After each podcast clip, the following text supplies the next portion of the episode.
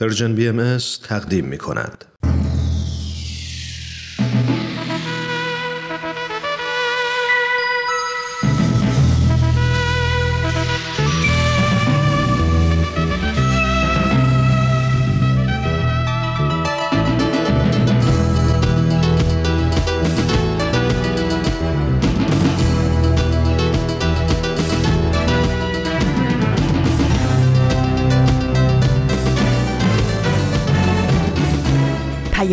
دوست، برنامه‌ای برای تفاهم و پیوند دلها.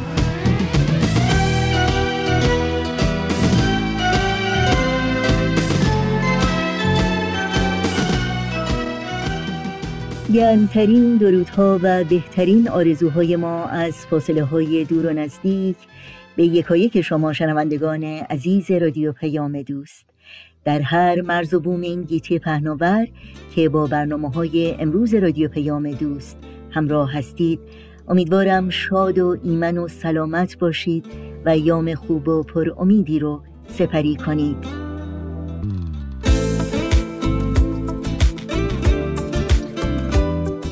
نوشین هستم و همراه با همکارانم میزبان پیام دوست امروز، چهارشنبه بیست و هشتم خرداد ماه از بهار هزار و سیصد و نود و نه خورشیدی، برابر با هفدهم ماه ژوئن دو هزار و بیست میلادی رو درگاه شمار ورق میزنیم و برنامه هایی که در این پیام دوست تقدیم شما میکنیم شامل سوپ جوجه برای روح و خبرنگار خواهد بود که امیدوارم همراه باشید و از شنیدن این بخش ها لذت ببرید. نظرها، پیشنهادها، پرسشها و انتقادهای خودتون رو هم با ایمیل آدرس اینفو ات پرژن بی ام اس دات اورگ و یا شماره تلفن صفر صفر یک هفت صفر سه شش هفت یک هشت هشت هشت هشت و یا با شماره سرویس رسانه فارسی باهایی در واتساپ صفر صفر یک دویست و چهل پانصد و شصت بیست و چهار چهارده و یا صفحه تارنمای سرویس رسانه فارسی بهایی دبلیو دبلیو دبلیو دات پرژن بهایی مدیا دات اورگ با ما در میون بگذارید.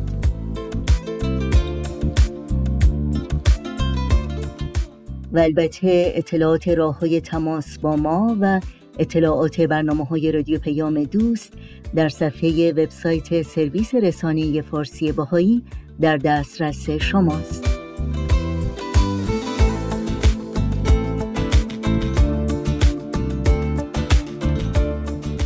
این صدا صدای رادیو پیام دوست، با ما همراه باشید.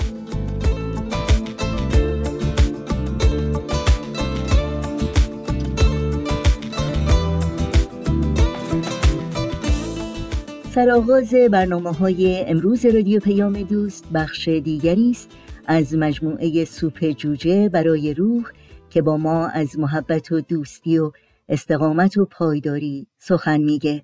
با هم بشنویم.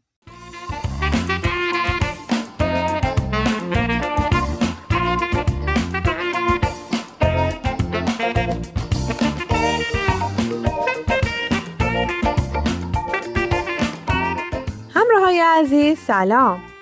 فکر میکنم که خیلی از شما با داستانهای الهام بخش سوپ جوجه آشنا شدین. مجموعه‌ای که میشنوید برگرفته از کتاب سوپ جوجه برای روح به ترجمه علی اکبر راستگار محمودزاده است.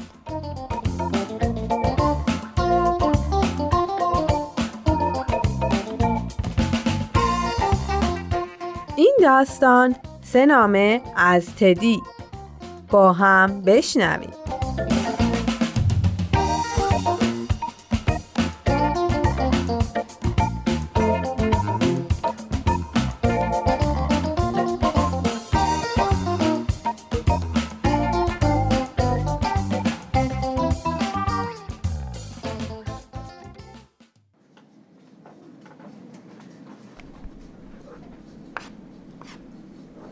وضعیت تدی انقدر استثنایی بود که آدمو یاد عبارت یک در هزار مینداخت. اون هیچ علاقه‌ای به مدرسه نداشت لباساش همیشه کهنه و پرچین و چروک بود. موهاشو هیچ وقت شونه نمی کرد. چهرهش همیشه خشک و بیروح بود. نگاهاش هم همیشه گنگ و بیحالت و نامیزون. همه اینا نهایت بیعلاقه بودن به مدرسه رو نشون می داد. وقتی که خانم تامسون از تدی سوال می پرسید، اون خیلی کوتاه و تقریباً بیادبانه جواب می داد. اون سرد و بیروح و کسل کننده، اصلاً اینطوری بگم که خیلی آدم نچسبی بود، اصلاً هم دوست داشتنی نبود. درسته که خانم معلم همیشه می گفت که همه یه دانش آموزا رو یه اندازه دوست داره، اما معلوم بود که این حرفو از ته دلش نمی زنه. چون وقتی که ورقه امتحانی تدی رو چک می کرد، انگار از اینکه روی جوابای غلط تدی ضرب در می زد لذت می برد. وقتی هم که بالای ورقه اون نمره صفر رو می نوشت، انگار کاملا با میل و رغبت این کارو می کرد. خانم معلم تدی رو خوب می شناخت، چون سوابقش رو خونده بود، اما به اندازه‌ای که اونو می شناخت به همون اندازه حاضر به قبول کردن واقعیت ها نبود. سوابق تدی تو پروندهش اینطور نوشته شده بود: اول دبیرستان. کار کلاسی و رفتار تدی خوبه، ولی وضعیت و شرایط خانوادگیش خوب نیست. دوم دبیرستان. تدی میتونه بهتر از این باشه، مادرش به شدت مریضه، تو خونه خیلی کم بهش کمک میشه. سوم دبیرستان. تدی پسر خوبیه اما بیش از حد جدیه. یادگیریش ضعیفه، مادرش امسال از دنیا رفت. چهارم دبیرستان. رفتار تدی خوبه اما یادگیریش کماکان خیلی ضعیفه. پدرش علاقه‌ای به درس و مشقش نشون نمیده.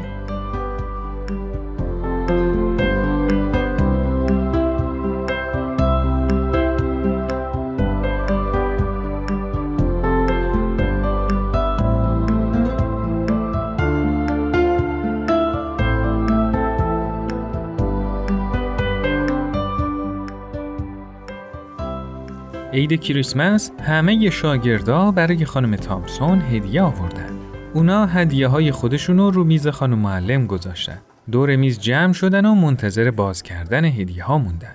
بین هدیه‌ها یه هدیه هم بود که تدی آورده بود. خانم معلم از اینکه تدی هم براش هدیه آورده تعجب کرد.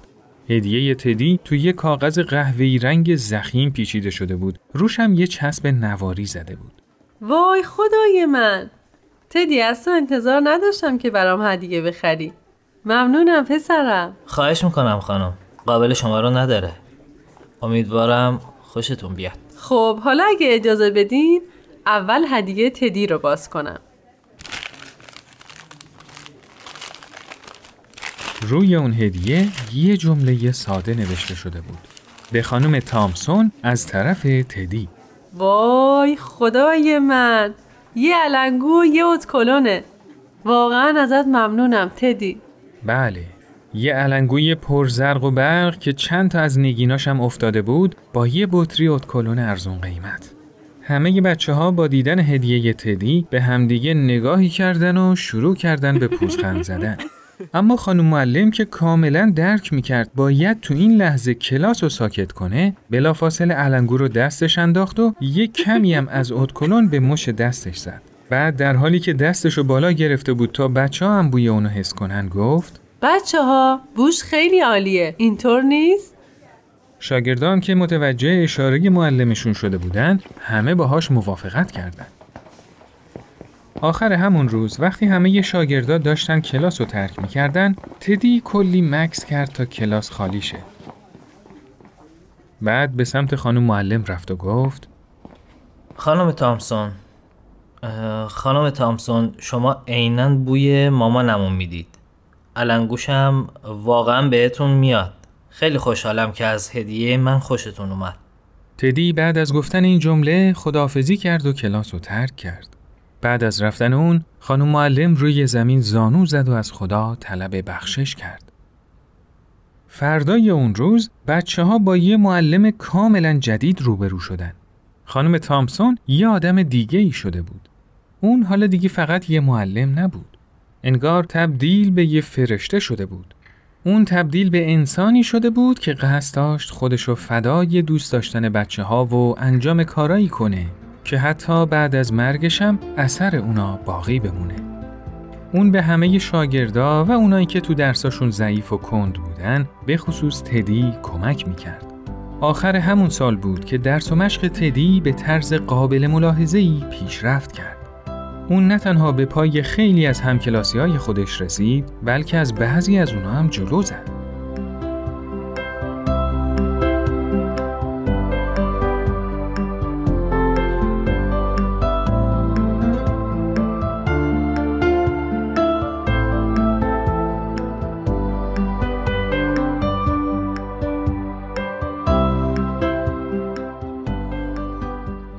از اون زمان به بعد خانم معلم دیگه هیچ خبری از تدی نداشت، تا اینکه یه روز یه نامه از تدی به دستش رسید.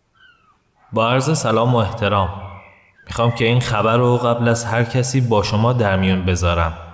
من تو کلاسمون شاگرد دوم شدم.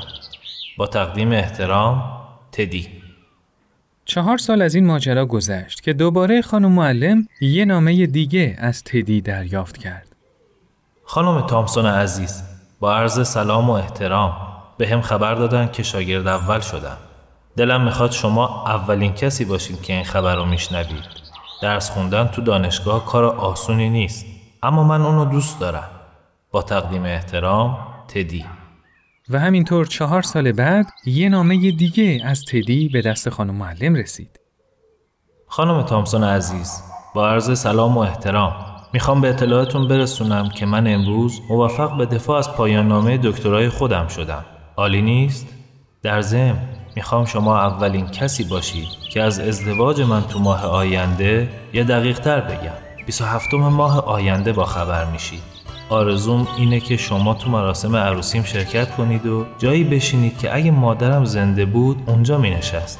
شما تنها عضوی از خانواده من هستید که زنده است، چون پدرم هم سال گذشته از دنیا رفت. با تقدیم احترام، تدی.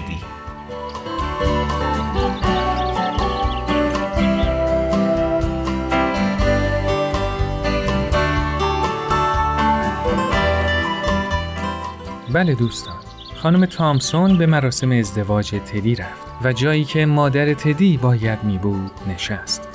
اون واقعا شایسته ی همچین مقامی بود. خانم تامسون در حق تدی کاری کرده بود که تدی هیچ وقت نمیتونست اونو فراموش کنه.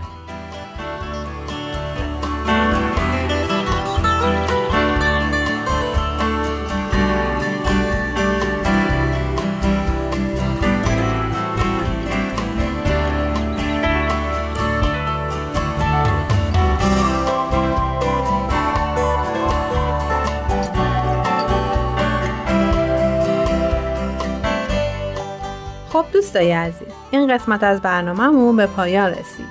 برنامه‌ای که شنیدید کاری بود از پرژن بی ام اس. از شما خیلی ممنونیم که تا اینجا ما رو همراهی کردیم. تا برنامه بعد، خدایار و نگهدارتون.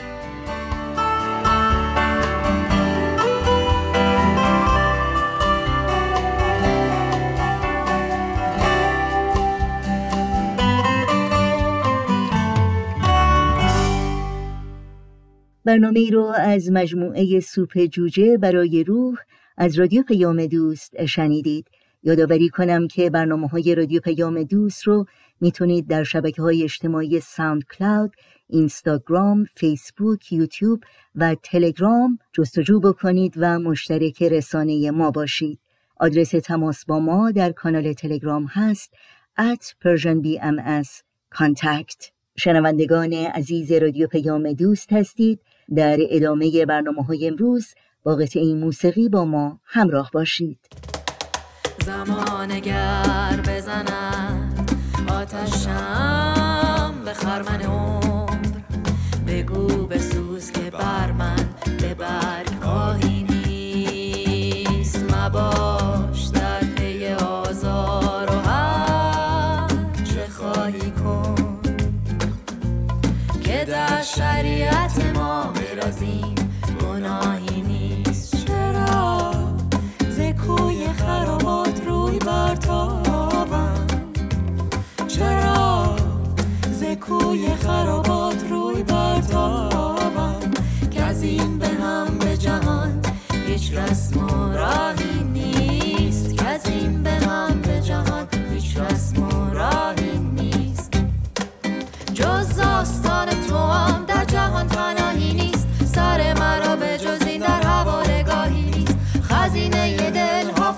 زلف و خال مده که کارهای چنین حد هر سیاهی نیست، که از این به هم به جهان هیچ رسم و راهی نیست، که از این به هم به جهان هیچ رسم و راهی نیست.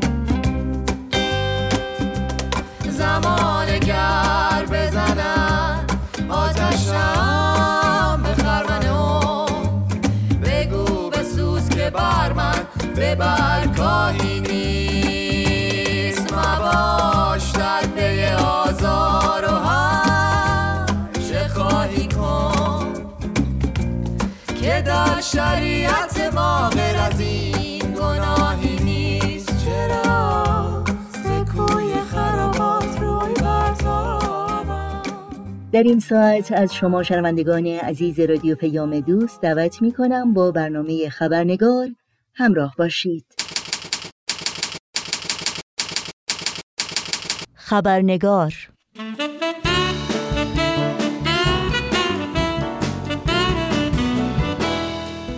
با خوش آمد شما دوستان و دوستداران خوب خبرنگار. نوشین آگاهی هستم و خبرنگار این چهارشنبه رو تقدیم می کنم. بخش گزارش ویژه این برنامه و گفتگوی امروز ما اختصاص داره به بیانیه مطبوعاتی اخیر جامعه جهانی بهایی در مورد افزایش آزار و اذیت شهروندان بهایی در ایران. از این رو بخش سرخط خبرها رو در این برنامه خبرنگار نخواهیم داشت.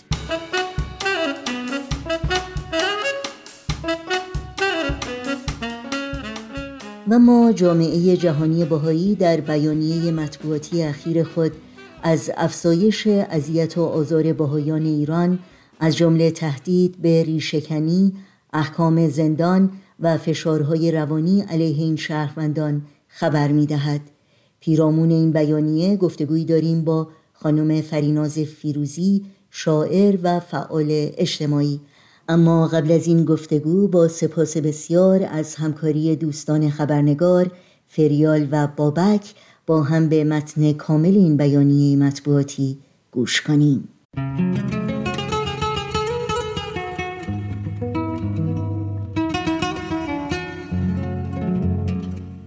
بیانیه مطبوعاتی جامعه جهانی بهایی هشتم ژوئن دو هزار و بیست میلادی برابر با نوزدهم خرداد هزار و سیصد و نود و نه خورشیدی در بحبوحه‌ی شیوع روزافزون بیماری همه‌گیر مقامات ایرانی بر اذیت و آزار بهاییان افزودند و در هفته‌های اخیر حداقل هفتاد و یک نفر را در اطراف کشور هدف قرار داده‌اند. چندین گزارش از تهدیدهای جدید به ریشه‌کن نمودن جامعه در شیراز در کنار شمار بی‌سابقه‌ای از احکام جدید زندان، تجدید حبس افراد و کمپین نفرت پراکنی در رسانه‌ها موجب نگرانی برای این اقلیت مذهبی کشور که مدت‌ها مورد اذیت و آزار بوده گردیده است. در جلسه دادگاه گروهی از بهاییان در شیراز، یک مقام قضایی تهدید کرد که بهاییان شهر را ریشه‌کن خواهد نمود. دادگاه این بهایان را به یک تا سیزده سال زندان محکوم کرد.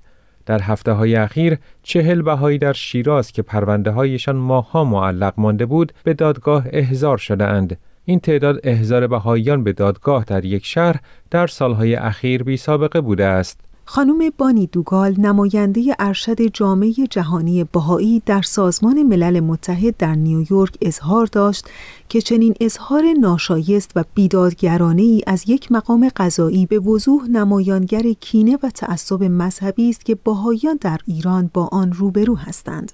این مسئله همچنین شاهد روشنی است بر ظلمی که در نظام قضایی نسبت به بهاییان روا می شود و نیز انگیزه واقعی مقامات حکومتی را برملا می کند.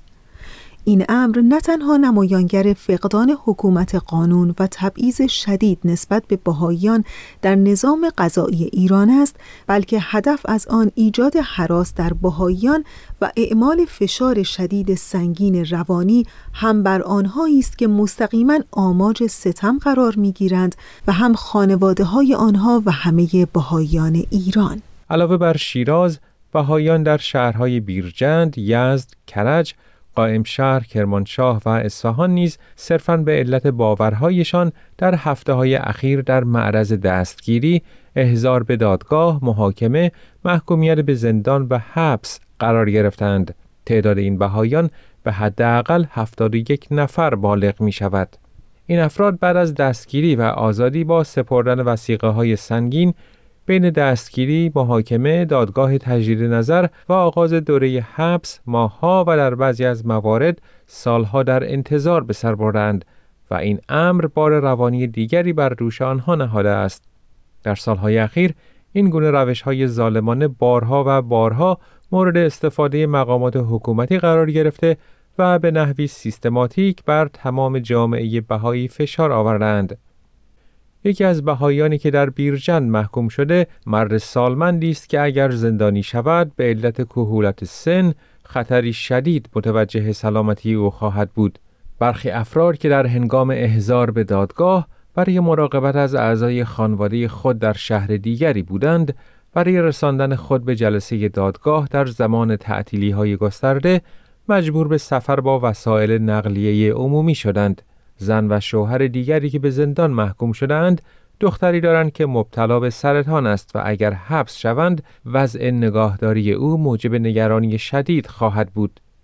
بنا به اظهار خانم دوگال، حوادث اخیر فشارهای شدیدی بر صدها خانواده وارد آورده است. در معرض تهدید مداوم زندانی شدن در چنین شرایطی و اضطراب عاطفی ناشی از آن، تلاش دیگری برای ایجاد فشار بیشتر بر جامعه است. همه این اقدامات در بحبوحه یک بحران بهداشتی به میزانی روزافزون و نگران کننده و بدون هیچ علت و توجیهی عملی بسیار ظالمانه است. بهائیان که بزرگترین اقلیت دینی غیر مسلمان ایران هستند، از زمان انقلاب اسلامی در سال هزار و نهصد و هفتاد و نه در ایران تحت اذیت و آزار بودند.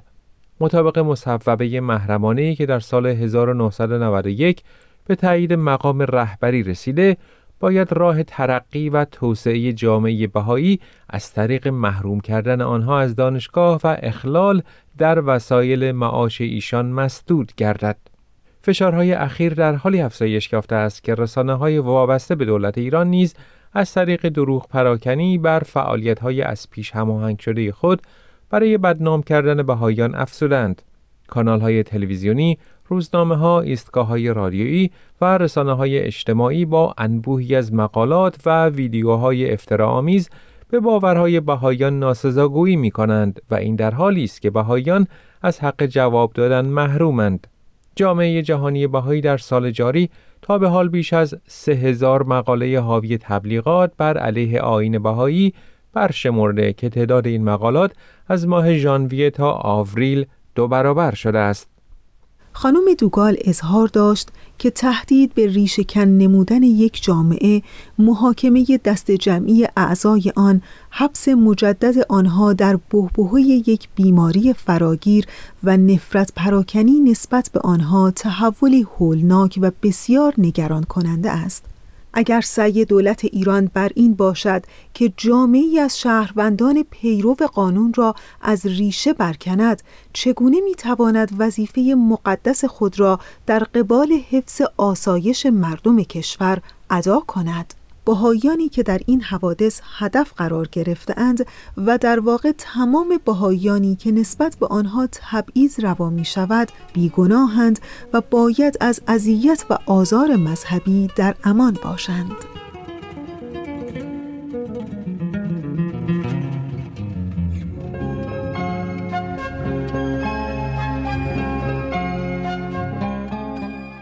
خانم فریناز فیروزی، به برنامه خبرنگار خوش آمدین. واقعا خوشحالم که دوباره با هم هستیم، گفتگوی داریم در این برنامه. خیلی ممنون نوشین جون.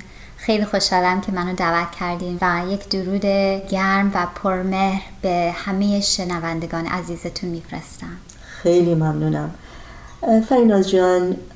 صحبت امروز ما در حقیقت حول بیانیه‌ای است که اخیراً جامعه جهانی بهایی به خاطر افزایش آزار و اذیت شهروندان بهایی در ایران فرستادند. بله.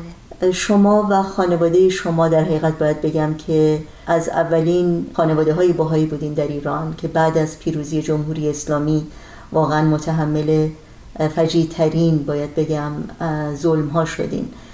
پدر و پدر بزرگ شما در تبریز به خاطر باور به آیین بهایی تیرباران شدند. وقتی که هنوز بعد از چهل سال شما همچنان این اخبار رو میشنوید که همچنان آزار و اذیت بهاییان ادامه داره، دستگیری های خودسرانه، احکام ناعادلانه، بستن مغازه ها، عدم اجازه بهاییان به،, به دانشگاه یا عدم صدور اجازه کفن و دفن مردگان بهایی و خیلی موارد دیگه، به عنوان یک فردی که این چیزا رو میشنویم چه احساسی داریم؟ نوشین جون، اگه راستش بخوای بسیار ناراحت میشم و هستم از رفتار ناعادلانه حکومت ایران و هم کسانی که ساکت موندن تا به حال و کاری نکردن که تعلیم و تربیت در ایران رو عوض کنن تا درک جامعه نسبت به حقوق بشر پیشرفت کنه، بیشتر بشه، که کسی دیگه نذاره هیچ گروهی، هیچ شخصی باهاش این به این صورت رفتار بشه به خاطر فکرش یا باورش یا عقیده‌اش که چیز بدی نیست. باورهای بهایی که بیشتر عالمم اعتقاد دارن، مثل تساوی بین زن و مرد یا احتیاج به وحدت عالم انسانی، به صلح جهانی، این چیزهایی که هممون میخوایم، اینها پایه های دیانت بهایی هستن و رفتار بهاییان ایران. عدالت الان شاید بشه گفت که یکی از بزرگترین آرزوهای بشر هست، چون ما بی‌عدالتی رو در خیلی از کشورهای دنیا می‌بینیم به انواع مختلف. در آمریکا ما شاهد بی‌عدالتی علیه سیاه‌پوستان هستیم، خشونتی که علیه اونها میشه. در ایران بی‌عدالتی علیه شهروندان بهایی و بسیاری از دگراندیشان و پیروان اقلیت‌های دیگه و کسانی که خب دنبال آزادی سیاسی هستند، آزادی مدنی هستند، میخوان حقوق مدنی و شهروندیشون پایمال نشه. در کشورهای دیگه فقر هست که خودش یکی از جلوه های واقعا مخوف بی‌عدالتی هست. صحیح. درک شما از عدالت چیه و چطور میتونیم همه رو تشویق بکنیم که بیشتر راجع به عدالت فکر بکنن و درک خودشون رو بیشتر بکنن؟ من نمیتونم بگم که خودم درکم درباره عدالت اون چیزی است که همه دیگران باید داشته باشن. فقط میدونم که وقتی که یک چیزی رو میشنون درباره هر کسی باشه، چه درباره حکومت، چه درباره شهروندان بهایی، درباره هر کی یه چیزی بشنون، واقعا فوری باور نکنن. برای اینکه اولا ما هر کدوممون قابلیت داریم که حقیقت رو تشخیص بدیم، ولی وقتی که این قابلیت رو به دست کسی دیگه میدیم، اجازه میدیم که اونها برای ما تصمیم بگیرن، البته که نمیتونیم عادلانه رفتار کنیم و اگه جستجو نکنیم حقیقت چیزی رو نمیتونیم عادل باشیم در زندگی خودمون. حضرت باب، یکی از دو پیامبر آیین بهایی، در یکی از نوشته هاشون میگن که آرزوی هر چیزی که خلق شده، یعنی آرزوی هر چیزی در عالم وجود، این است که به کمال خود برسد و کمال هر چیزی بهشت آن است. وقتی که من اینو میخونم فکر میکنم به این که هر شخصی توی ایران یا فرا از ایران آرزوش همینه. ما هر کدوممون میخوایم به کمال خودمون برسیم. بعضیا اینو در کارشون، در شغلشون میخوان برجسته بشن، بعضیا در خانواده داشتن و بچه بار آوردن، میخوان به کمال خود برسن، ولی همه اینها از طریق صفات خوبشون. یعنی ما میتونیم ببینیم که ما جلب میشیم به اشخاصی که صفات خوبشون را نشون میدن و این صفات را پرورش میدن، مثل صبر یا محبت یا پشتیبانی از دیگران یا کمک به دیگران، خدمت یا همین عدالت. یعنی حضرت باب در آثارشون که اینو میگن، در همون جا میگن که مثلا یک کاغذ، یک تیکه کاغذ، آرزوش اینه که به کمال خود برسه و اون شخصی که این تیکه کاغذ رو داره درست میکنه، اگه این تیکه کاغذ رو به کمالش نرسونه، یعنی به بهترین کیفیت درست نکنه، بی‌عدالتی کرده و اون چیز را، یعنی اون کاغذ را از بهشت خود محروم کرده. و حالا که درباره کمال انسان فکر کردیم، اگه هر کسی رو جلوگیری کنیم از هر کسی که به کمالش برسه، یا در شغلش، تعلیمش، پرورشش، از هر لحاظ، یا در خانوادهش و زندگی خانوادگیش، یا در تحصیل و در پیشرفت علم و دانشش، در واقع در سهمی که میخوان به جامعه خدمت کنند، اگه جلوشونو بگیریم، این بی‌عدالتیه. و به نظر من وقتی که چه اقلیت باشه چه نه، هر کسی در هر کشوری که هیچ گناهی نکرده و جلوگیری میشه از کمالش و یا صدمه میخوره به صورتی که پیشرفتش، آرامشش و نتونه در مدرسه تمرکز کنه، نتونه در خیابون به راحتی پیاده روی کنه، یا هر روز که از خونه بیرون میره با ترس و وحشت میمونه تا برگرده به خونه. یعنی اگه با هر کسی اینجوری رفتار کنیم، چطوری میتونیم بگیم که در وطنمون یا در دنیای ما عدالت وجود داره یا که ما عادل هستیم؟ برای اینکه بی‌عدالتی نه فقط ربطی داره به اون شخصی که کاغذ رو درست میکنه، چه که به اون شخصی که کاغذ رو میخره یا قبول میکنه، میپذیره اون کاغذ رو، یا آگاهه که اون کسی که کاغذ رو درست میکنه چی کار داره میکنه، یا اون کسی که ساختن کاغذ رو یاد داده. یعنی از خونه تا مدرسه تا جامعه، در هر مرحله باید عدالت رو یاد داد و اجرا کرد. و برای همینه که فکر کنم تا عدالت در همه جا پیشرفت نکنه، در همه مراحل زندگی فردی و اجتماعی قرار نگیره و تقویت نشه، نمیتونیم عدالت واقعی را در هیچ جا داشته باشیم و ازش منفعت ببریم. خیلی ممنونم. الان چهل ساله که شهروندان بهائی ایران واقعا تحمل این ظلم، این نابرابری، این بی‌عدالتی رو میکنن و بیشتر از چهل ساله نوشین جون. بله، بیشتر از چهل ساله، ولی همچنان بردبارن، همچنان به قوانین کشورشون احترام میذارن، همچنان در پیشبرد جامعهشون سهم دارن، همچنان مثبت فکر میکنن، همچنان در پی سازندگی جامعهشون هستن. واقعا این رو شما منوط به چی میبینید و چگونه میتونید توضیح بدید؟ چون بسیاری فکر میکنن که خب بهایا این زجر رو، این آزار و اذیت رو قبول کردن. شما نظرتون در این مورد چیه؟ من فکر کنم که اولا بسیار متاسفم که این بهائیان ایران هنوز این همه صدمه میبینن و احساس، نمیدونم چطوری توضیح بدم، که هر روز شب هر وقت بهشون فکر میکنم نمیتونم تو زندگی خودم کاملا خوشحال باشم.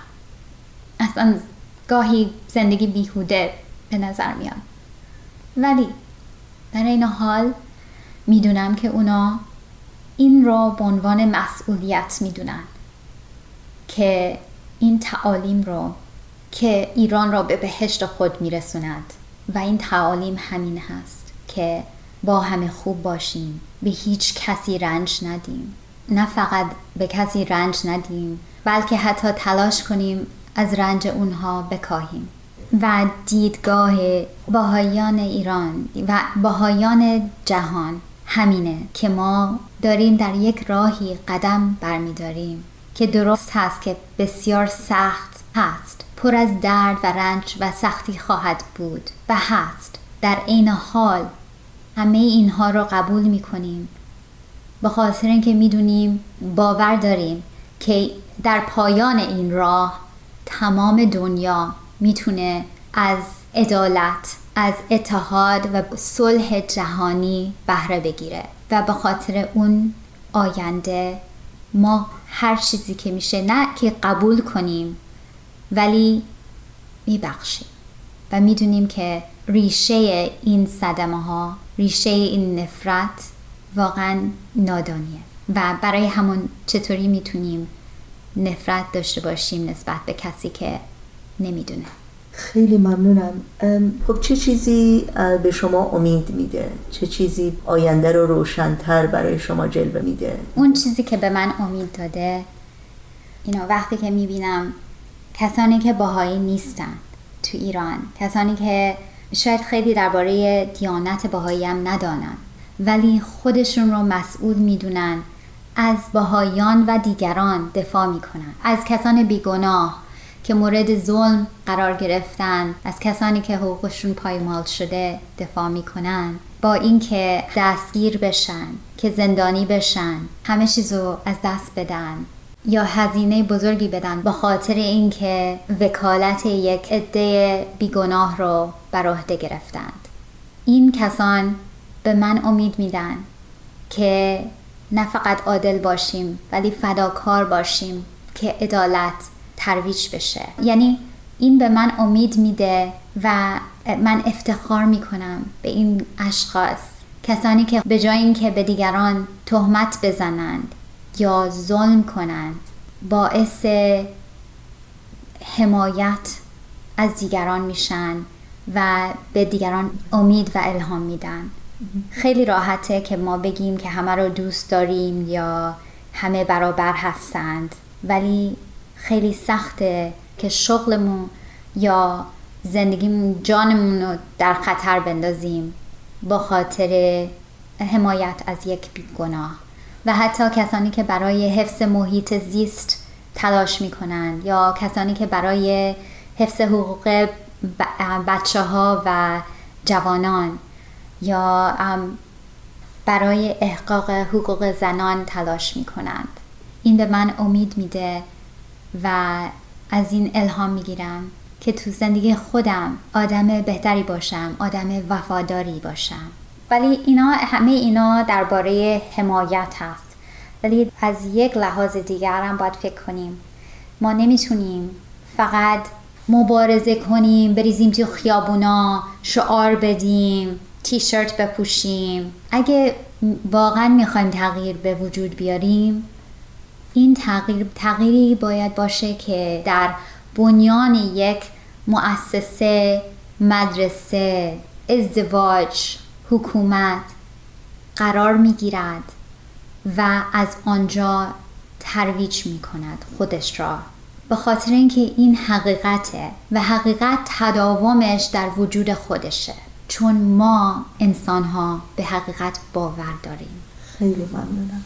اگر یک پیامی داشتید برای مردم ایران، این پیام چی بود؟ از ته دل دوستتون دارم و برای رسیدن آرامش، پیشرفت، سلامتی و خوشبختیتون دعا میکنم. خیلی ممنونم پریناز جون، لطف کردی، وقت گذاشتی و در برنامه‌مون بودی. مرسی. خیلی ممنون از شما نوشین خانم. وقت سکوت مرگ در هم شکنی، وقت سکوت مرگ در هم شکنی، بیداد تو را بلند فریاد کنی.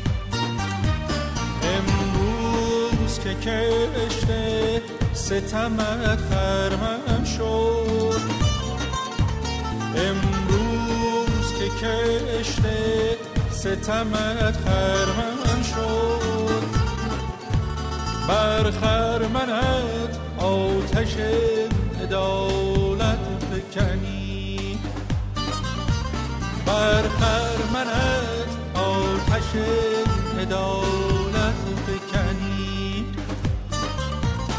بیگان منم یا تو که باور مکنی بیگان منم یا تو که باور نکنی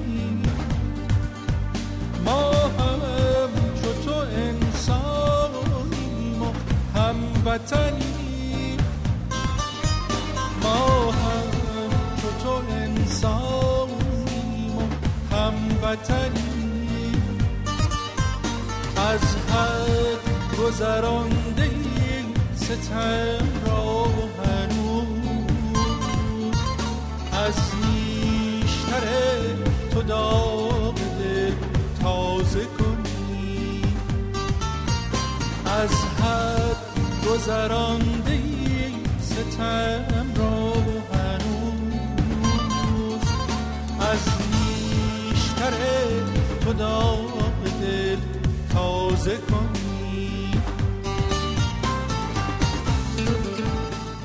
و حالا اگر کاغذ و قلم آماده دارید اطلاعات راه‌های تماس با رادیو پیام دوست رو در اختیار شما میگذارم.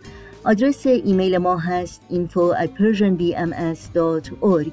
شماره تلفن ما صفر صفر یک هفت صفر سه شش هفت یک هشت هشت هشت هشت. در واتساپ شماره ما هست صفر صفر یک دویست و چهل پانصد و شصت بیست و چهار چهارده. در شبکه‌های اجتماعی ما رو زیر اسم پرژن بی ام اس پیدا بکنید و در پیام رسان تلگرام با آدرس ات پرژن بی ام اس کانتکت با ما در تماس باشید. این مکتب دانش است یغما چه کنی این مکتب دانش است یغما چه کنی ما در پی گنجینه علم و سخنی ما در پی گنجینه علم و سخنی اما تو در این میان چه خواهی که به زور بستی در علم گفته ای دم نزنی در بند مرد و زن دانشجو در بند کنی مرد و زن دانشجو ما حلقه زنجیر شکن در شکنی ما حلقه زنجیر شکن در شکنی با نام خدا که جان و ایمان و خرد زنجیر ز پای علم و دانش بکنی.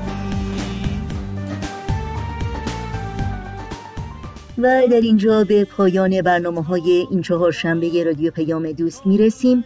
همراه با بهنام مسئول فنی و البته تمامی همکارانم در بخش تولید رادیو پیام دوست از همراهی شما سپاسگزاریم و به همگی شما خدا نگهدار میگیم تا روزی دیگر و برنامه‌ای دیگر.